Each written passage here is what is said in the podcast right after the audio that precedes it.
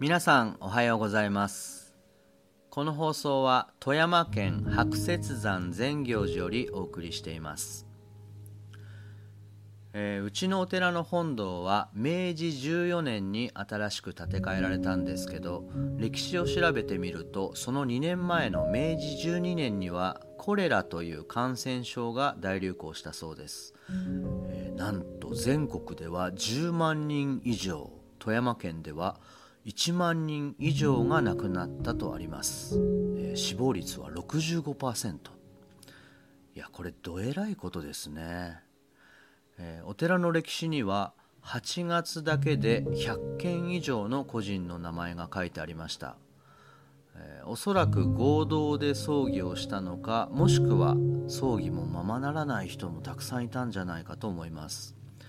さらにそれから7年後の明治19年にも富山県内だけで1万人以上が亡くなったという記録があります。いやそんなこの世の終わりのような時にうちの本堂は建て替えられています。しかもそれまでの本堂を一回り大きくしています。ざっと200人ぐらい入るような本堂なんですけど、まあ、それぐらいの人数を想定していたということなんでしょうか、えー、当時の人たちはどんな気持ちで本堂を立てたのかなっていうことを思います、まあ、その重みを今更ながら再確認しておる次第でございます。はい。では今朝の法話をどうぞ。どうしようもない私でも聞いて思って身につけるそらその通りやけどさなかなかそううまいこと行きませんちゃあね人間やもん。ねえ。さっきまでうなずいて聞いていたおばあちゃん、お香の宝座の中休み、こたつに足を伸ばしながら仲間のおばあちゃんに、ねえ、人間やもん、ボンブやもん、できんちゃあねえ、と同意を求めている。そいがそいが、ボンブやもんね。聞いて思うまでもいかんわね、私ら。聞く忘れる。聞く忘れるやもんね。話しても話しても聞く忘れるで身につくなんてとんでもないという。大阪弁ならまさにせないなあという感じ。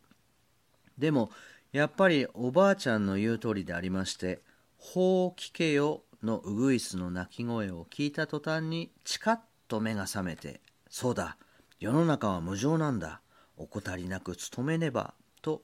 仏像修行に一歩踏み出す人ばかりだったら阿弥陀如来様なぞいなさらんでもよかったかもしれん。ところが本当おばあちゃんの言う通り聞く忘れる。で何にも身につかん私たちだからこそ阿弥陀様というお方お出ましになったんでしょうな。仏願の正気本末を聞いて疑心あることなしこれを門という。これは親鸞上人のお言葉なんですがどういうことかと申しますと仏願はつまり仏の願い。ここでは阿弥陀仏というお方の願いであります。で正気本末といえば事の顛末一部始終ということ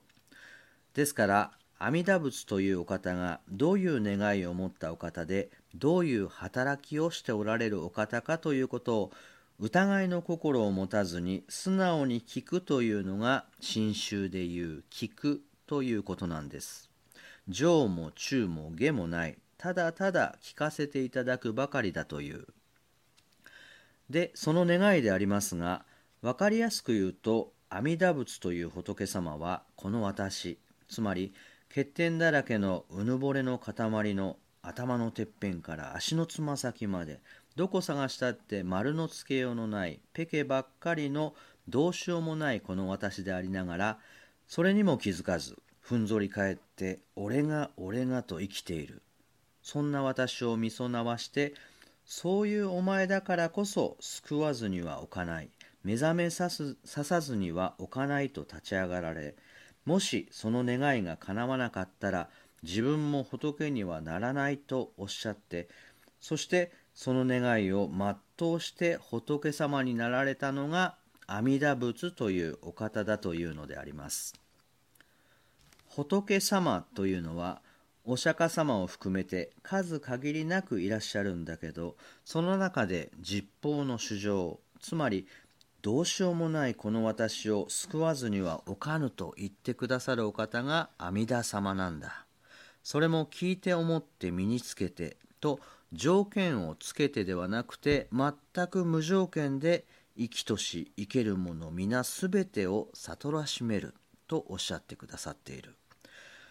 こちらで何をどうするということもない。ただただ手を合わせてああそうでございましたかと素直に聞かせていただいて喜ぶほかはないのであります。ほっと何やらちょっとありがとうなってきたみたい。